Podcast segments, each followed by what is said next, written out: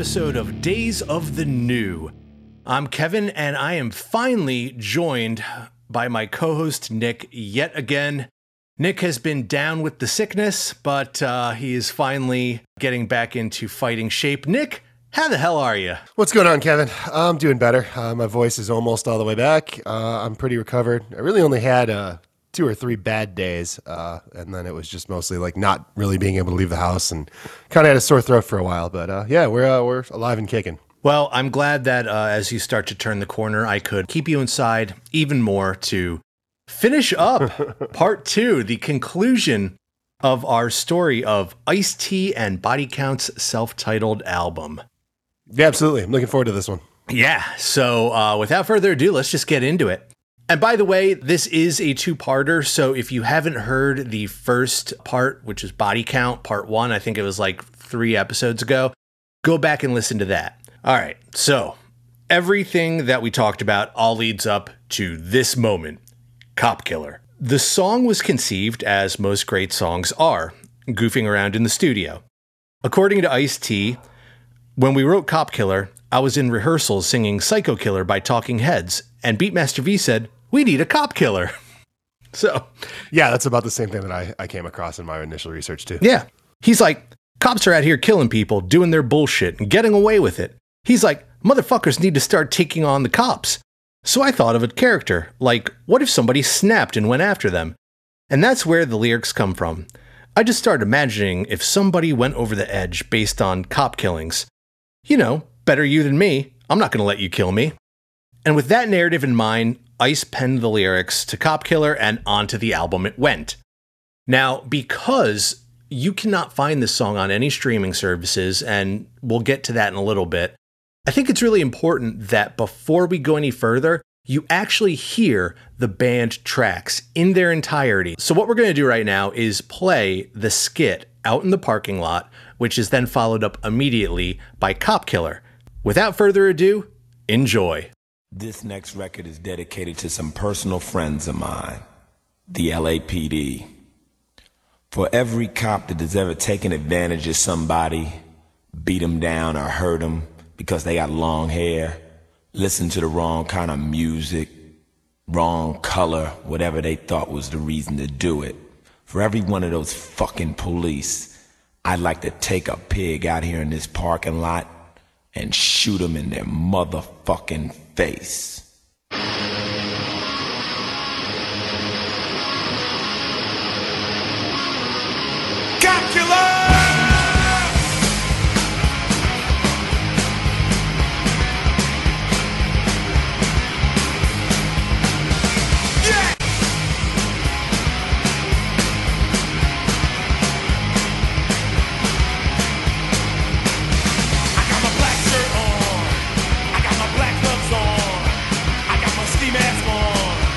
Championship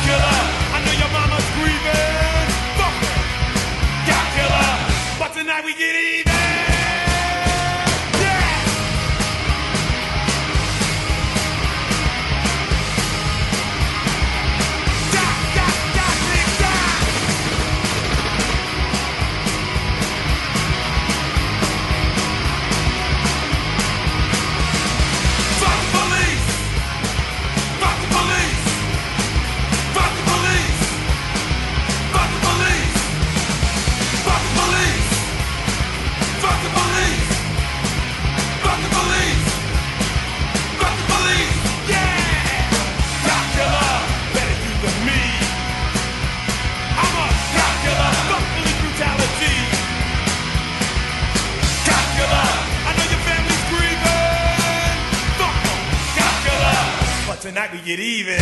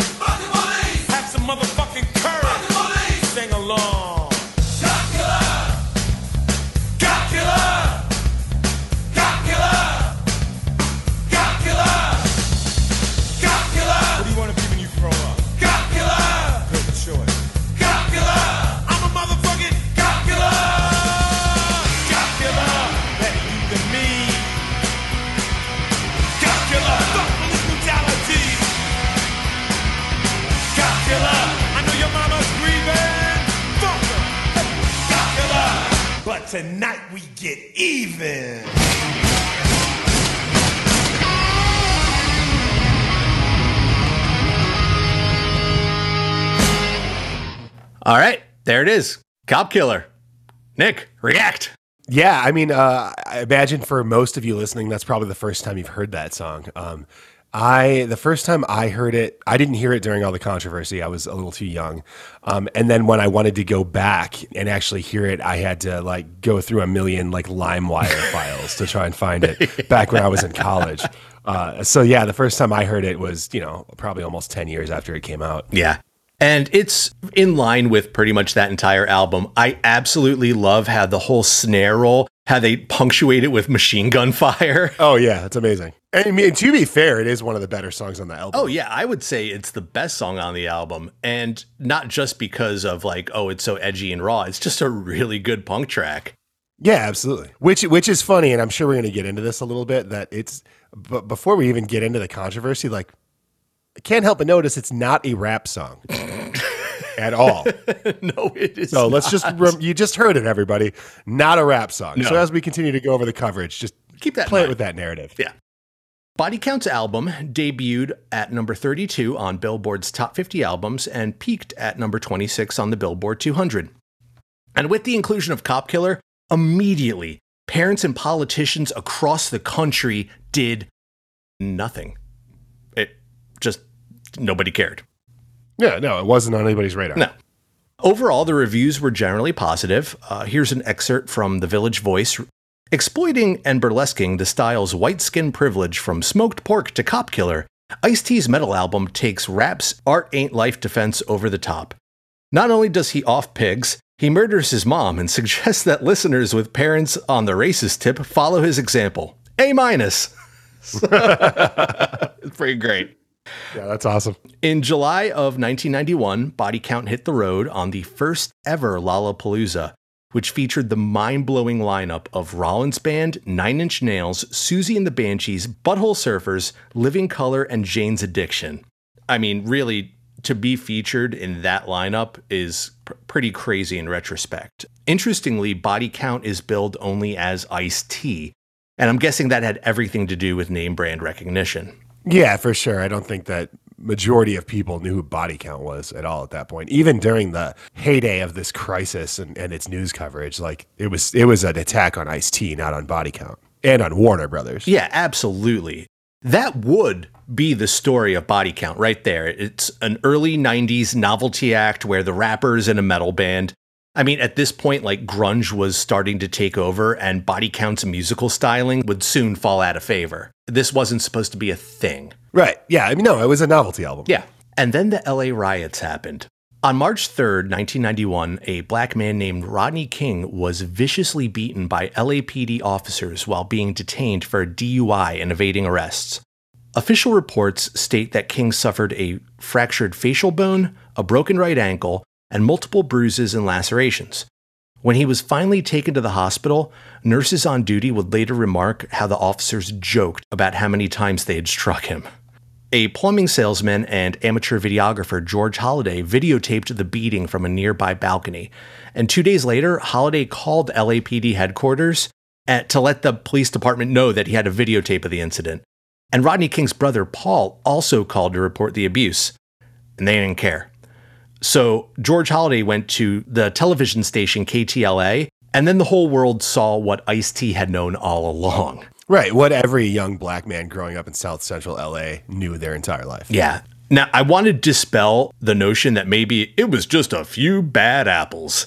So, following the public outcry, the Christopher Commission, which was named after co chair Warren Christopher, was formed to examine the policies and procedures of the LAPD and make res- recommendations on reforms. I read their official 1991 report, and it's fucked up. The commission conducted an extensive review of computer messages sent to and from patrol cars uh, throughout the city over the unit's mobile digital terminals, which are called MDTs. And these are like super primitive message boards for cops that they would just like, you know, send messages to each other. So they examined 182 days of MTD transmissions from November of 1989 to March of 1991. Among their findings were officers casually talking about beating suspects, urging one another to, quote, capture him, beat him, and treat him like dirt. and it doesn't get much better. No, it's it's wild though because like times don't change. Um, do you remember how the original press release uh, from the Minneapolis Police Department after George Floyd's death? No. Uh, the subject line is "Man dies after medical incident during police interaction." Oh, Uh, and then it says two officers arrived and located the suspect, a male believed to be in his 40s, in his car. He was ordered to step from his car. After he got out, he physically resisted officers. Officers were able to get the subject, the suspect, into handcuffs and noted he appeared to be suffering medical distress. Officers called for an ambulance. He was transported to Hennepin County Medical Center by ambulance, where he died a short time later. Now. We all know what really happened because the whole thing was on video. But that's what the Minneapolis police released to the press and to the public before it was known that there was videotape evidence of a cop kneeling on the man's neck. and if there wasn't video, that would be the party line. And that Absolutely. yeah. And that's what it was for the entirety of policing in America. Oh. before everybody had a video camera in their pocket. Yeah, 100%. So I'm going to read you a few more from these MTD transmissions.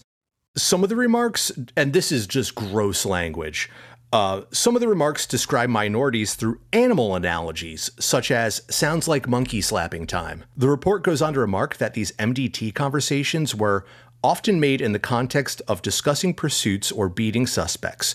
The offensive remarks cover the spectrum of racial and ethnic minorities in the city. Example, I would love to drive down Slauson with, with a flamethrower. We could have a barbecue. Or, I almost got me a Mexican last night, but he dropped the damn gun too quick. The officers typing the MDT messages apparently had little concern that they would be disciplined for such remarks. Their supervisors failed to monitor the messages or to impose discipline for improper remarks because they themselves were frequently the source of the offensive comments in the field. Shocking. The commission also obtained logs from officers and watch command immediately following the Rodney beating, uh, with one of the officers remarking, I haven't beaten anyone this bad in a long time. And watch command replies, Oh no, not again. I thought you agreed to chill out for a while. Unbelievable. Yeah, like being a minority in Los Angeles in the 1990s is a goddamn horror show. But having this casual malice captured on video could not be ignored. The Los Angeles County District Attorney charged four police officers with assault and use of excessive force. The jury that tried them consisted of 10 white jurors, one biracial male, one Latino, and one Asian American. On April 29, 1992, the seventh day of jury deliberations, the jury acquitted all four officers of assault and acquitted three of the four of using excessive force. And for the next six days, the city burned. Nick, do you have any recollection of the LA riots? Yeah, I mean, obviously we were little kids, Mm-hmm. but no, I, I remember. I mean, I'll never forget that footage of like Reginald Denny getting pulled out of his semi truck and hitting the face with a brick. Yeah. yeah, uh, and yeah, and just the city burning and like Korean shop owners sitting on top of the roofs of their of their stores with rifles and shit. Like, yeah, it was it was a bad time. Yeah, and of course there was the you know Rodney King saying, "Can't we all just get along?" Which has kind of Right. become a saying in popular culture, often used ironically, which is kind of fucked up. The LA 92 riots would result in 63 dead, over 2,000 injured, 12,000 arrests, and property damage totaling over $1 billion. And this was broadcast into homes across the country live. So this it was the first riot of its kind where you could watch in real time as a city burned from racial Yeah, unrest. I mean, it was like the most notable riot since Watts. I think. hmm absolutely.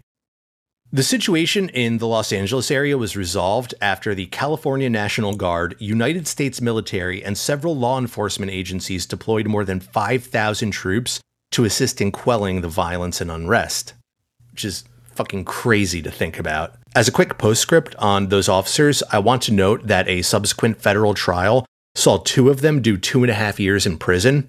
And uh, one of the officers who completely evaded charges, Timothy Wind, he was hired as a police department community relations officer for the LA suburb of Culver City, where he served from 1994 until 2000. So, community relations officer. Yeah. Interestingly enough, though, he then moved to my old neighborhood of Fishers, Indiana to attend law school, which he graduated in 2003. And then he was unable to find a job because a lawyer. Perfect. Yeah. Oh, no, it's great. It's so great, dude. Uh, there's an article from the Chicago Tribune that uh, it follows up on him in like 2012. This is the first sentence. Timothy Wind has no job, no money, no friends. His ulcers remind him daily of his one overwhelming regret ever stepping foot in Los Angeles. And he's enti- like in this article, he's entirely unrepentant about Rodney King. So fuck him. Oh, for sure. No, that's like uh, yesterday. Uh, I think it was yesterday, the day before. Kyle Rittenhouse was all over Fox News talking about how uh, he's going to sue the media because uh, he he doesn't have any friends and he can't find any job and he'll nobody maybe will never hire him again because of how much the media demonized him. It's like, well. You took a weapon of war into a town you didn't you didn't live in, and then you killed two people and blew another guy's arm off. You piece of shit! Like, oh my my my! If it isn't my the repercussion of my actions, Oh, shit. I coming think- back to me. I think him and Brock Turner should form like a boy band and just perform at neocon conventions. Jesus Christ! Yeah, and that Nick Sandmann kid. Yeah, yeah, just get them all together. the bad boys of the neocon movement. That'd be great. New kid, the new kids on the block for the uh, Punisher Skull crowd.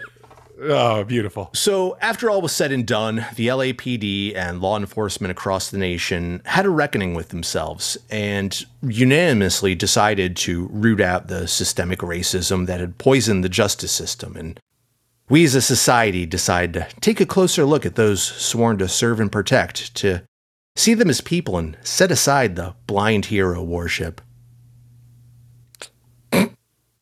Of, course, of course, I'm joking. None, of this shit happened. or we wouldn't be talking about this song. So here's the million dollar question How did a song, not a very popular song, that was recorded and released without incident well before the LA riots become a target for cops and politicians after the fact? It all started with a Dallas officer by the name of Senior Corporal Glenn White. One morning in May 1992, Senior Corporal Glenn White reported for duty at the Northeast substation of the Dallas Police Department. White was a patrol officer and spent most of his day on the street.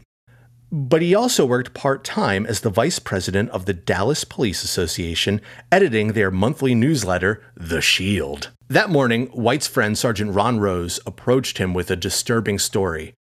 A friend of his daughter's had come to his house with a body count album, and when Ron heard the words to Cop Killer, he was just floored by what he was hearing. So he photocopied the lyrics and he brought them to Sergeant White, and White was equally as astounded by what he was hearing. So Rose even went a step forward and compiled a list of Warner Brothers subsidiaries because the way he saw it, Every time he took his kids to Six Flags over Texas, he was rewarding a company that profited from music that openly called for his own death. So Sorry about it. I can just imagine him looking up at like the vortex and going, "You motherfuckers!" Watching kids eating elephant ears, just be like, "You treading, you're treading on me." so Rose asked White, "Can you let people know about this?" And White obliged. "Are you ready for this?" Began an article on page nine of the May 29th issue of The Shield from an article entitled New Rap Song Encourages Killing Police Officers. Again, not a rap song. on page nine of a I, I wonder what the distribution of the shield is. yeah well i mean it probably just got passed around and like you know it was the local Yeah, newsletter one one one cop's shitter to the next. this article goes on to state i urge you to boycott and that's in all caps any and all time warner products and movies until such time as they have recalled this tape if we want this pulled from the record stores we're going to have to make it happen ourselves. We can't do it again in all caps.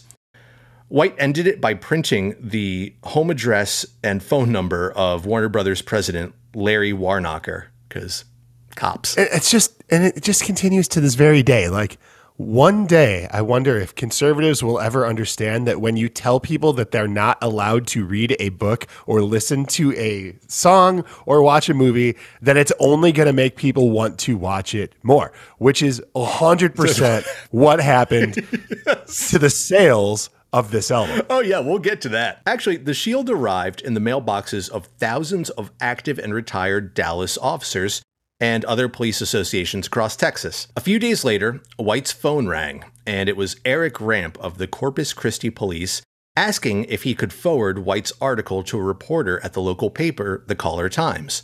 The reporter, in turn, called the state's largest police advocacy association, the Combined Law Enforcement Association of Texas, or CLEAT. Do you know anything about CLEAT? no i don't this is the first i've heard of it Okay, they are the state's most powerful police union and a major player to this day. They control Texas policing and are the union. okay gotcha Yeah, so Ron DeLord, who is Cleat's co founder and president, took the call. And it was the first he had heard of any boycott, but he took up the cause. So on June 10th of 1992, Mark Clark, who is the director of government relations for Cleat, told reporters in a press conference what we can't believe is that people who are in the business of entertaining the public would enter into a business relationship that would jeopardize the lives of men and women that police our communities.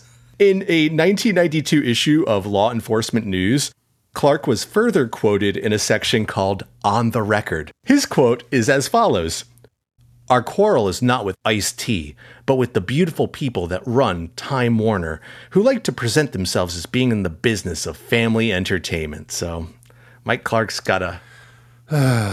yeah Can I read you some other choice quotes from On the Record?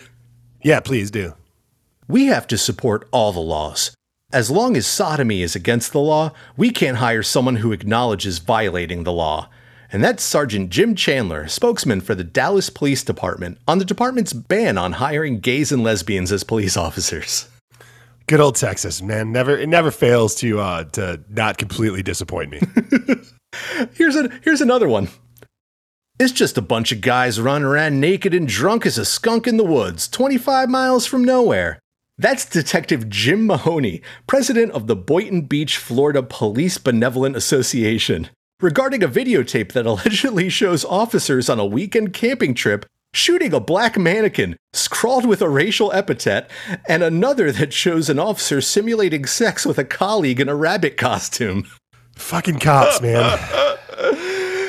Bill Hart was a good man and a good cop. His nearly 40 years of faithful police service cannot go unrecognized. And that's Detroit Mayor Coleman Young following the conviction of his longtime police chief for theft, embezzlement, and tax evasion. Yep, perfect. White people crimes, Fucking cops. They're the absolute worst. dude. Consistently. Yeah, they, and they mitigate at every sing at every single turn. Yeah, just a bunch of drunk guys in the woods. Nothing to see here. Mm-hmm. Hey, you know they're breaking the law. You can't hire them as cops. And, you know, it's just it, this is the party line over and over and over. Cops are constantly complaining about, uh, you know, street codes of no snitching, but like they 100% have a no snitching policy within the police force. That is what the thin blue line means. I don't know when we forgot that, but it's the thin blue line of silence. That's the last part of it of silence. uh, so Ron Delord laid out the terms. If Time Warner fails to act by July 16th, the boycott ensues. And here are his demands. Time Warner was to pull the song from the album and issue an apology to police officers everywhere. Time Warner was then to donate proceeds from the album to build a community center in south central Los Angeles. And they also wanted a million dollar donation from Ice T.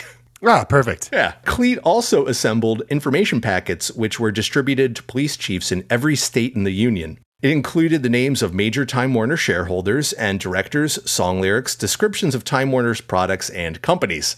It wasn't too long before other police unions around the country coalesced around this boycott. Shortly after the cleat boycott was announced, the New York Patrolmen's Benevolent Association, which is the largest in the country, joined in, and it asked its pension fund board to divest itself of Time Warner stock worth $100 million. Its Boston counterpart also had a similar action, uh, asking for their 3.5 million in stock to be withdrawn.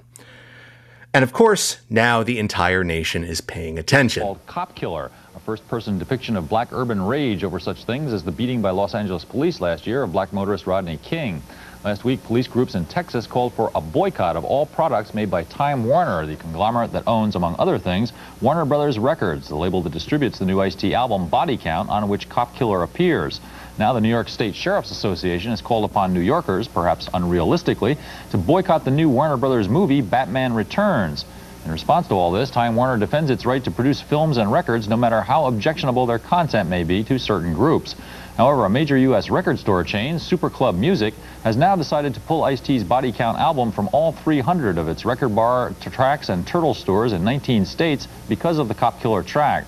And on Monday, rap forefather James Brown took a swipe at Ice-T during a visit to the U.S. House of Representatives in Washington, where Brown told Speaker of the House Tom Foley that he was, quote, sick of all this cop-killing, anti-hope music. What does Ice-T himself have to say?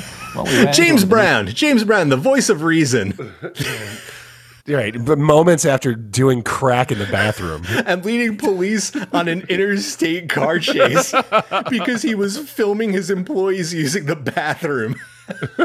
Do, you, do you remember this? Yeah, yeah, I do. Yeah, thank you, James. Thank you for that. So yeah, now the entire nation is paying attention, and uh, they want you to boycott the Batman movie, which uh, yeah, it's, it's just ridiculous. Yeah, I did not boycott. Uh, I saw Batman Returns in the theater three times. Yeah, it was great. It was absolutely great.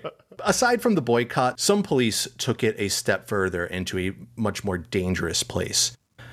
In his book Footsteps in the Dark The Hidden Histories of Popular Music, author George Lipsitz describes how police in Greensboro, North Carolina, which is just down the road from me, delivered an ultimatum to the management of one retail store that, if they kept selling body count, the police would not respond to any emergency calls at the establishment.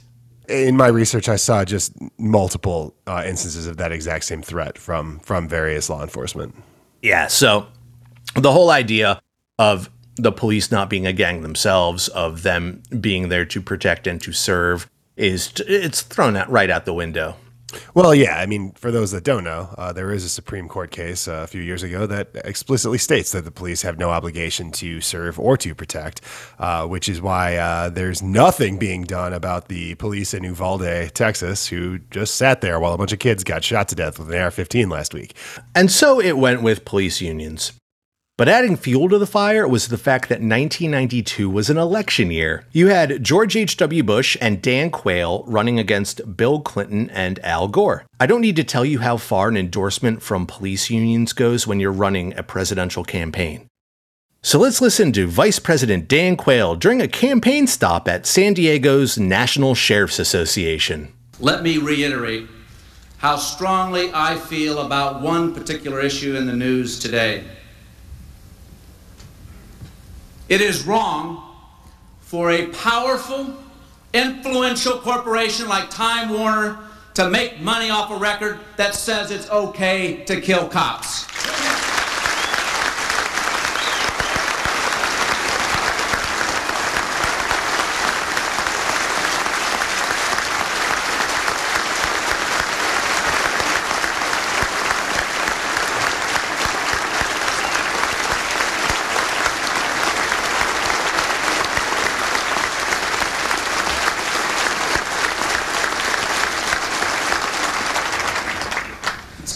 My friends, it's almost impossible to believe that the entertainment industry would produce something so revolting and outrageous. Just listen to the lyric, which are actually some of the, just listen to this one, this lyric, which are actually some of the tamer ones from Cop Killer. I got my 12 gauge sawed off. Got my headlights turned off. I'm about to bust some shots off. I'm about to bust some cops up. God damn it. Then later, the words die, die, die, pig, die. Others have criticized the rap singer. The rap so. singer. The rap, the rap singer. I mean, yeah, like it's just 1992 when Republicans and Democrats were all exactly the same. Oh my god, it's it's fucking insane. So, so what? How many? How many officers did he say uh, die every year? oh, What did he say? 150. something like that. So, like, uh, did you know that policing is not the uh, most dangerous uh, job in the United States? I did not. What What would you guess is if it's not policing? I mean, firefighters got to be up there, right? So I'm just gonna go by like the most recent stats that I could find, which happened to be the Bureau of Labor Statistics in 2019. Okay. According to the Bureau's website, of the 5,553 total workplace fatalities in America, 1,005 of them were delivery drivers. According to FBI statistics, in, in 2019, there were only 89 line of duty deaths for police officers. Of these, 48 officers died as a result of felonious acts, and the other 41 died in accidents. So, statistically, and this is a provable fact, pizza delivery drivers have less of a chance of coming home at the end of the day than any police officer. Wow. Wow. What, what do they get? Like the thin, Mozzarella. the, uh, yeah, the thin cheese line. I, I don't know. The thin breadstick. that's the flag I fly outside my house. no, that's fucking crazy, man. But, you know, hey, here we are. Even the president, George H.W. Bush, got in on it as well. So here he is outside of the opening of New York's new DEA office. those who use films or records or television or video games to glorify killing law enforcement officers. Read my lips. No more video games. Really, really. Also, his favorite actor was uh, Arnold Schwarzenegger. So, Right. yeah. The challenge that I have is is what Kevin's alluding to. Um, no one ever watches a movie like The Terminator, which features Arnold Schwarzenegger walking down the hallway of a police station, murdering every Everything. police officer he sees. No one ever has said, "Well, that he's he's inciting violence towards police officers." But a black man puts it in a song and all of a sudden it's a call to action. And i'll never understand why that is. How come music is the one spot where fucking everything has to be seen as autobiographical rather than writing and portraying a character like every tv show or movie that ever existed? I mean like every fucking cowboy movie showed some sheriff getting shot by a bad man in the 50s and nobody said shit.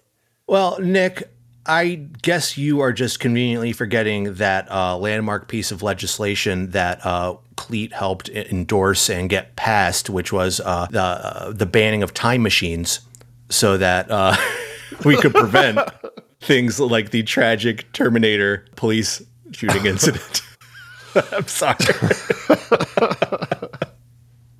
no, fuck them. You're right, dude. And it's You know, it's like I'm bang. I, the whole time I've been writing this, I've just been banging my head against the wall because it's like you want to give a happy ending, you want to give a like, you know, and then somebody got their comeuppance, but it just doesn't fucking happen. So Right. I'm sorry Right. if you're looking towards the end of this, and uh, No, no, it's still. I mean, Kill continues. Go look up Charlie Kirk's comments about wet ass pussy. My wife is a doctor, and she thinks you should get checked out if that's the condition you have. Like he's just a fucking wiener. So now you've got every officers association in the country and the president of the United States decrying your song. So it's time for us to meet the third player in this trifecta of bullshit the National Rifle Association. These motherfuckers. And its then spokesman and future president, Mr. Guns and Moses himself, Charlton Heston. just a bag of fucking bones and dust at this point in his life. For those of you who don't know, he was an actor known for his roles in Ben Hur, Planet of the Apes, and most famously, The Ten Commandments. Now, here's where it gets kind of weird because Heston's legacy is a complicated one. Here we have a man who served as a radio operator and B 52 aerial gunner in World War II. Right, which is like literally one of the most dangerous jobs there is. You're like hanging out in a glass bubble underneath an airplane. Yeah, just just artillery just firing at you. Right. Another crazy fact I found out was that after like he kind of got, uh, became known as an actor, he would go on to provide voice talent for uh, these army nuclear weapon instruction films, which no shit gained him Q level clearance. Oh, that's insane. Yeah, right. It goes on. So in 1964, he was an outspoken supporter of the Civil Rights Act, and he backed the Gun Control Act of 1968. He marched in picket lines of a segregated Oklahoma theater showing one of his movies, and he accompanied MLK to a number of his speeches. Charlton Heston, for all intents and purposes, was a really rad dude, up to a point. Because when the party of Lincoln became the party of Reagan, it fucking melted his brain. Along with a lot of other fucking people. Yeah, yeah. So like something happened in the 80s where he just completely came on board with like Reagan republicanism and did an about face on almost everything. Yeah, I mean, I, I think it's like just, I mean, the same thing happened to Clint Eastwood. Remember when he was screaming at that empty chair at the RNC, pretending that Obama was sitting in it? Like, what is it with these like old actors that just lost their minds at the end of their careers? It really is. It really is. So yeah, uh, Chuck became the spokesman for the NRA. So with this massive war chest and a famous spokesman at their disposal, the NRA launched a full court press blitz against Body Count and Time Warner. The National Rifle Association, in full page newspaper ads, blasted Time Warner. The NRA has also launched a letter writing campaign against the company. Ooh, a letter writing campaign. Yeah, back in the day when it was like, let me just get out my stamps and my envelope and let Time Warner know how I feel. oh God, that uh, NRA newspaper ad. It also pledged legal assistance to the interests of any police officer shot or killed if it is shown that Ice T's "Cop Killer" song incited the violence. yeah, easily provable. So it's an easily provable concept. Yeah, yeah. So very, very brave stance they they took there. But most famously, on July 16th, Heston appeared before Time Warner shareholders at a board meeting and gave us this incredible moment in history, which he recounts for us in this clip. Let me tell you a story. Few years back, I heard about a rapper named Ice T, whose Cop Killers CD was about murdering police officers. It was being marketed by no less than Time Warner, the biggest entertainment conglomerate in the world. Police across the country were outraged, rightfully so. But Time Warner was stonewalling because it was a cash cow hit CD for them. And the media were sort of tiptoeing around the thing because it was a, the rapper was black. That, that's it. Well, these blacks can say anything they want. Us whites just have to listen to it. Also, like, this record was not a cash cow. Like, in, in half of the fucking interviews I saw, they're like, and here's the manager of a Tower Records who says that the record is selling upwards of 40 copies a day. Yes, I have that clip. and go back to the top of the hour when it debuted at number 36. right. like, it, it wasn't doing crazy numbers. But uh, Right. Oh, and but but like, okay, Charlton Heston, like, what would you say if like some like legion of concerned Egyptian citizens took issue with you portraying the fucking Dead Sea collapsing on a thousand fucking Egyptian soldiers? You anti-Egypt bigot. I'd tell them to go fuck themselves. Uh, but hey, let's hear Chuck tell it. Had a stockholders meeting scheduled in Beverly Hills. Now, I owned a couple of hundred shares of Time Warner stock at the time, so I decided to attend. what happened next was uh, against the advice of my family and colleagues, and to the intense dismay of my friends within the Time Warner organization. It certainly ruled out any future work for me with them. Still, I went. I asked for the floor. And to a hushed room with a thousand average American stockholders, I simply read the full lyrics of Cop Killer. Uh, Can we also note that this is taking place at CPAC? You want to tell the folks what CPAC Yeah, is? CPAC is the uh, Conservative Political Action Committee. It's like the. It, I mean, now it's like the annual meeting of neo Nazis, but like it, Sure it is. used to just be like concerned anti-abortion conservatives get together to talk about which candidates we want to support, and now like fucking Nick Fuentes does the play-by-play and fucking it's, yeah, What, what wasn't their theme last year? Like canceling cancel culture or some shit like yeah. that? And or- the year before that was like socialism is ruining America. yeah. Or no, it was uncanceled or some shit like that. Yeah, well, Yeah. they're a bunch of fucking extremists. Let's go back to a uh, softer, gentler time at CPAC. Every vicious, vulgar, dirty word they were selling.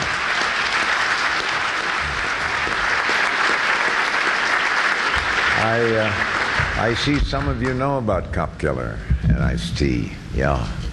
Let me uh, give you a sample of some of the uh, lyrics that had some of the older ladies among the stockholders white with dismay.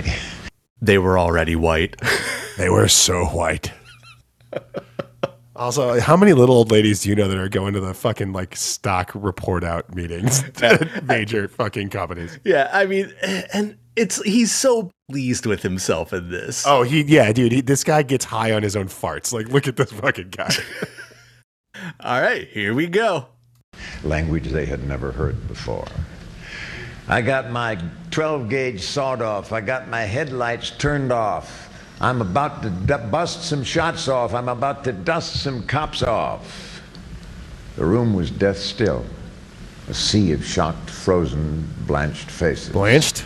Blanched, white, just white faces. Right? Just what the fuck, dude? He can't get Can't over. help himself. They were just so white They were getting whiter by the moment. from this black rapper. Warner executives squirmed in their chairs and scared at, stared at their shoes. They, they hated me for that. Then I delivered another, another volley of really sick lyrics, brimming with racist filth, where Ice T fantasizes about sodomizing two 12 year old nieces of Al and Tipper Gore. I mean, we did kind of identify that was a weird lyric. It was that a weird lyric, but it's even weirder to have it. Charlton Heston. Uh, anyway, let's keep going. I've never heard the vice president refer to this. She pushed her, she pushed her butt against my. No, I won't do to you here what I did to them there. Let's just say I left the room in an echoing silence. Yeah, so Charlton Heston goes into the Time Warner uh, board meeting, reads the lyrics to Cop Killer and KKK Bitch, which, I, if I could be a fly on the wall in God. any room, If if I if we had a, a video of him reading the lyrics to KKK bitch, I would just play it to help me go to sleep every night. Uh, seriously, I mean, the, the think what you want about the man, but his dulcet tones are just like it's just like a warm blanket. She's my KKK bitch. I love it when she suck me though. She got mad, my dick got hard. uh, yeah, so uh, the one person that we haven't heard from in all of this is the artist himself. So, what did Ice T have to say about it? Charlton Heston is. I thought he was dead first off when he popped up out of nowhere, bitching at me. Charlton Heston is nothing but a politician. You know, the cat. He he he rallies against me, but then at the same time he lobbies to keep a bullet called the cop killer legal because he's the spokesperson or the head or the president of the NRA. So he's got his shit twisted. But the problem with Charlton Heston is, due to the fact he's been in a couple of whack movies, people think he's Moses. And if he says something really heavy, somebody thinks fucking God spoke. Mr. Levin says, well, that's just fantasy. He never murdered a police officer. Jews and homosexuals are also often attacked, though perhaps not as often as police officers. I wonder what Mr. Levin would say if that song I just read quotes from were titled Fag Killer, or if the lyrics went die, die, die, kike, die. Wow, wow. Well, well, that's, I mean, literally putting words in somebody's mouth. Also, police are not a protected class. Little louder. You choose, you choose to apply to be a cop. That is a choice you make, and you choose to go to that job every day. It's a job. You're not born into a cop. Jesus. Yeah, yeah, well. Just really wanted to say track six right there. I don't like the police. Everybody knows I hate the police with a passion. They can kiss my ass, basically. But he's so likable. As far as the police doing a boycott on me, I mean, I don't really have a problem with that because they never bought one of my records anyway. Ice T, of course, has not remained silent on all this, and just the other day he spoke exclusively to Fab Five Freddy of Yo MTV Raps. If this record was so dangerous, it's been out since March. Where's the rash of police homicides that it was going to create? Right now, if somebody were to get killed because of this record, it's not because of me, it's because of all this attention that they've brought. Can I read you my favorite quote from Ice T at this time? Please. It's from uh, the CBC News, so like Canadian broadcasting. Okay. Um, Ice T stated of the song, I'm singing in the first person as a character who is fed up with police brutality. I ain't never killed no cop. I felt like it a lot of times, but I never did it. If you believe that I'm a cop killer, you believe David Bowie is an astronaut.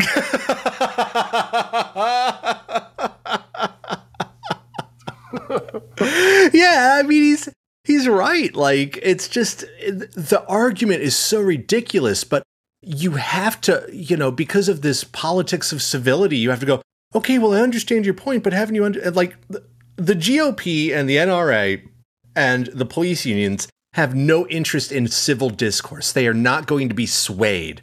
So it's like arguing with a fucking brick wall, but yet we do it. So here we are.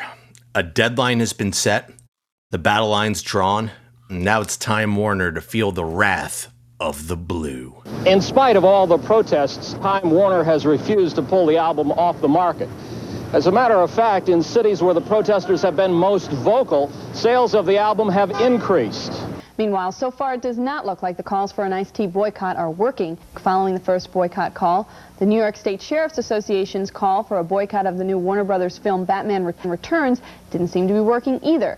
The movie set a one-day box office record by taking in $16.8 million on Saturday, and industry analysts predicted its three-day opening weekend total would easily top the $40 million earned by the original Batman when it opened. But media analyst Christopher Dixon says the boycott will be both ineffective and impossible to carry out.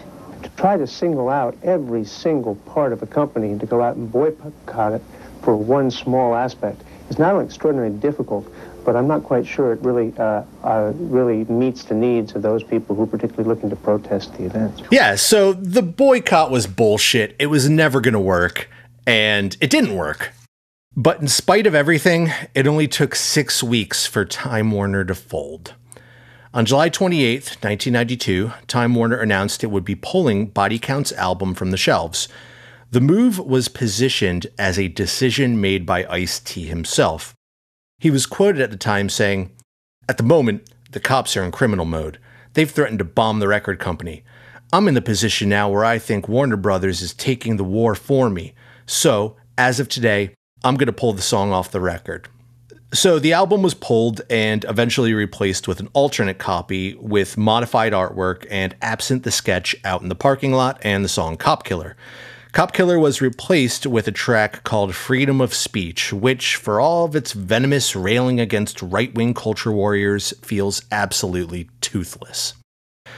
But Warner Brothers appreciated Ice T sticking up for them, so much that in January of 1993, they dropped him and refused to distribute his upcoming album, Home Invasion, a month before its intended release. As of today, Cop Killer is still unavailable on any streaming platform anywhere. The only place you can find it is if you're lucky enough to own a copy of the original album or pull up a random YouTube upload like we did. The song's Wikipedia page states that the song has been memory holed. It's an Orwellian term for deliberate alteration or disappearance of inconvenient or embarrassing documents, photographs, transcripts, or other records as part of an attempt to give the impression that something never happened. But it did happen, and it's our job to make sure that you damn well know about it. Goddamn right. In the wake of more recent social unrests, this song feels more urgent than ever. Ice was asked about it not be, still not being included on the album, and he said, "It should be there. It absolutely should be there. Some of these kids that are out there protesting, they're 30, 31. They were newborns when this was going on. What we talked about 30 years ago, we're still talking about." He's not wrong. Right. And it's even more now because there's just consistent evidence over and over and over again every single day. Mm-hmm. Mm-hmm. But uh, I am happy to report that after Cop Killer was pulled from the album, no cops have died ever. so, you know, good, good, good job, Cleat. Good job, NRA. Good job, Dan Quayle. Everybody, all around, pat yourselves on the back. You won. Sorry. So, uh, yeah, um, while the, the song uh, vanished, Ice T went on to have a much, much different career. Yeah, yeah. Let's get into the where are they now. So, uh, Body Count would go on to release the lackluster sophomore effort Born Dead in 1994 and a third album, Violent Demise The Last Days. Uh, sadly, in 1996, Beatmaster V died from leukemia. And in 2000, Mooseman died when he was caught in the middle of a drive by shooting. And in 2004, D-Roc passed away from complications from lymphoma. So, to date, the only original members of Body Count that are still alive are Ice T and Ernie C. In 2000, Ice T joined the cast of Law and Order Special Victims Unit as Detective Fin Tutuola, a role that he's still playing 22 years later. Can we just do the math right there? Mm-hmm. He started this role as a cop in the year 2000. Mm-hmm. Eight years after the cop killer controversy, he started playing a Republican police detective Yeah. on Law and Order SVU. Yeah. Yeah. Yeah. It's, eh, you know, the irony is not lost on anyone. It's just, you know, it just goes to prove you can play a role. You can. Right, exactly, Yeah. exactly. You, you can say things and, and act in a manner in art that doesn't necessarily reflect who you are. But, you know, I, I, I wish somebody would tell Chuck Heston that, but he's deader than fuck. fuck him. Fuck him. I know his family's grieving. Oh. fuck him. Fuck him. Um, Body Count, uh, you know, had a had a moment though. They did. Uh, they they reunited in uh, what was that? Fifteen. Yeah, so uh, they released, uh, so they got together a new lineup and they released an album in 20, uh, 2006 called Murder for Hire, but it didn't really do anything. And it wasn't until 2014 that they released Manslaughter with the hit song Talk Shit, Get Shot. Which, by the way, if you've never seen the music video to "Talk Shit, Get Shot," pause this show and go look it up. It's fantastic. It's absolutely amazing. That kind of put body count back on the scene and giving them the attention they deserved. And since then, they've enjoyed a lot of success in the metal scene and they're regularly playing festivals all over the world and released two more albums with a third on the way. So They're also heavy as shit now. they really are. yeah, they they had uh, Jamie Jasta from Hatebreed on one of their Right. tracks. Uh, I mean, they have like crazy guest features, and yeah, they've just gotten heavier and heavier. Yeah, I would I would recommend the song uh, "No Lives Matter" if you want to check in on Body Count. Yeah. where they're at now. Yeah, 100%. So that concludes the story of Body Count and the song Cop Killer. Nick, any parting thoughts? Yeah. Um, have you seen the footage of Soundgarden playing Cop Killer at Lollapalooza? No, I have not. So the the rumor is, and I can't confirm this, but the rumor is at this particular tour stop, body count was threatened uh, that if they performed Cop Killer, that the cops are going to come in and arrest Ice T on the stage. So in response, Soundgarden did this.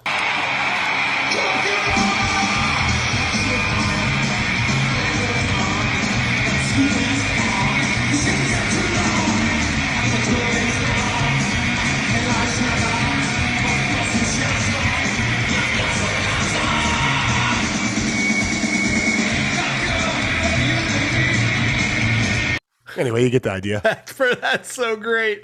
I kind of wish they would have given it more of like the uh, Soundgarden treatment, like I'm a cop killer. you know, where it sounds like he's just uh, like someone squeezing his balls and he gets that high note. yeah, either way, I think it's it's still pretty cool. He gave like a big speech before it about censorship and shit, and uh, yeah, Chris Cornell was the man. Yeah, that's awesome. So, uh, yeah, I, I think I really went down the rabbit hole on this one, and it's like crazy because I'm reading about all these things from the 90s, and yeah, a lot of things have changed, but you know what? A lot have stayed the same, and that is unfortunate. Cleat is still around doing their thing, being brave Texas cops. brave, brave Texas. So much bravery. So much braver. Nick, what have you been listening? All right. Well, I'm going to stay on topic, and uh, I I think that there's still a lot of room for protest music, and uh, I'm going to talk about uh, a band that I enjoy uh, that uh, is carrying on where Body Count left off. Uh, this song is called Three, and it's by Stray from the Path. Police are people who give hope each and every day. If you like to help people, then joining the police is a-okay. Block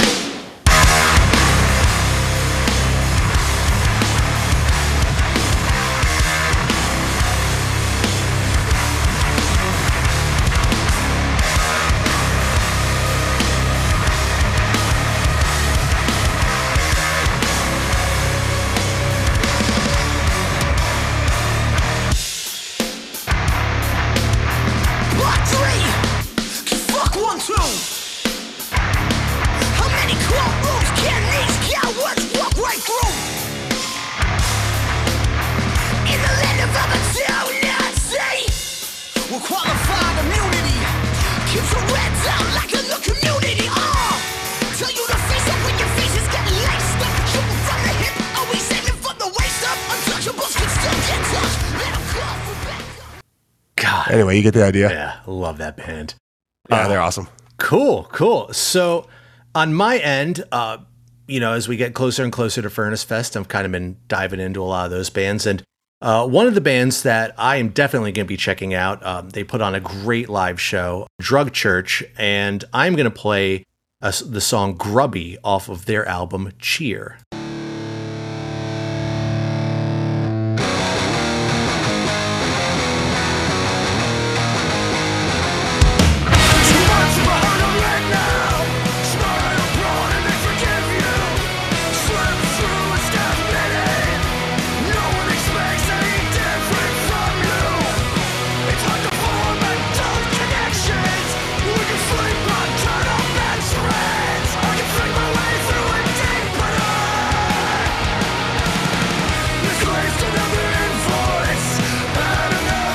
Yeah, that is Drug Church. So that is gonna wrap it up for us. I believe we've got one more mosh pit and one more episode before the We do. Yes. Um, and Kevin, I want to go out big before summer vacation. I want to take it back to the early, early 90s to another proto nu metal band of the same vein. And we're going to be talking about the self titled debut from Rage Against the Machine. Hell yes. Hell yes. I that's perfect. Perfect. Yeah, so if you hated this episode, you're going to fucking hate that one too. Cool, man. All right. Well, where can they find us? Well, you can find us on Instagram and Twitter at Days of the New. You can find me on Instagram at Twitter at Nick underscore the underscore knife. And you can find me on Instagram at KJDELURY. And you cannot find me on Twitter because fuck the police. Not a joke, not a segue, nothing clever. Fuck them. All right. Well, we will see you in a week. Uh, thanks as always for listening. Hit that subscribe button. Tell your friends. Days of the New is a production of the Palm Springs 86. You were there. Fuck them. on hype, tonight'll be your night. Die, die, die, pig, die. The police. I know your family's grieving. 'em. Catchy little number, isn't it?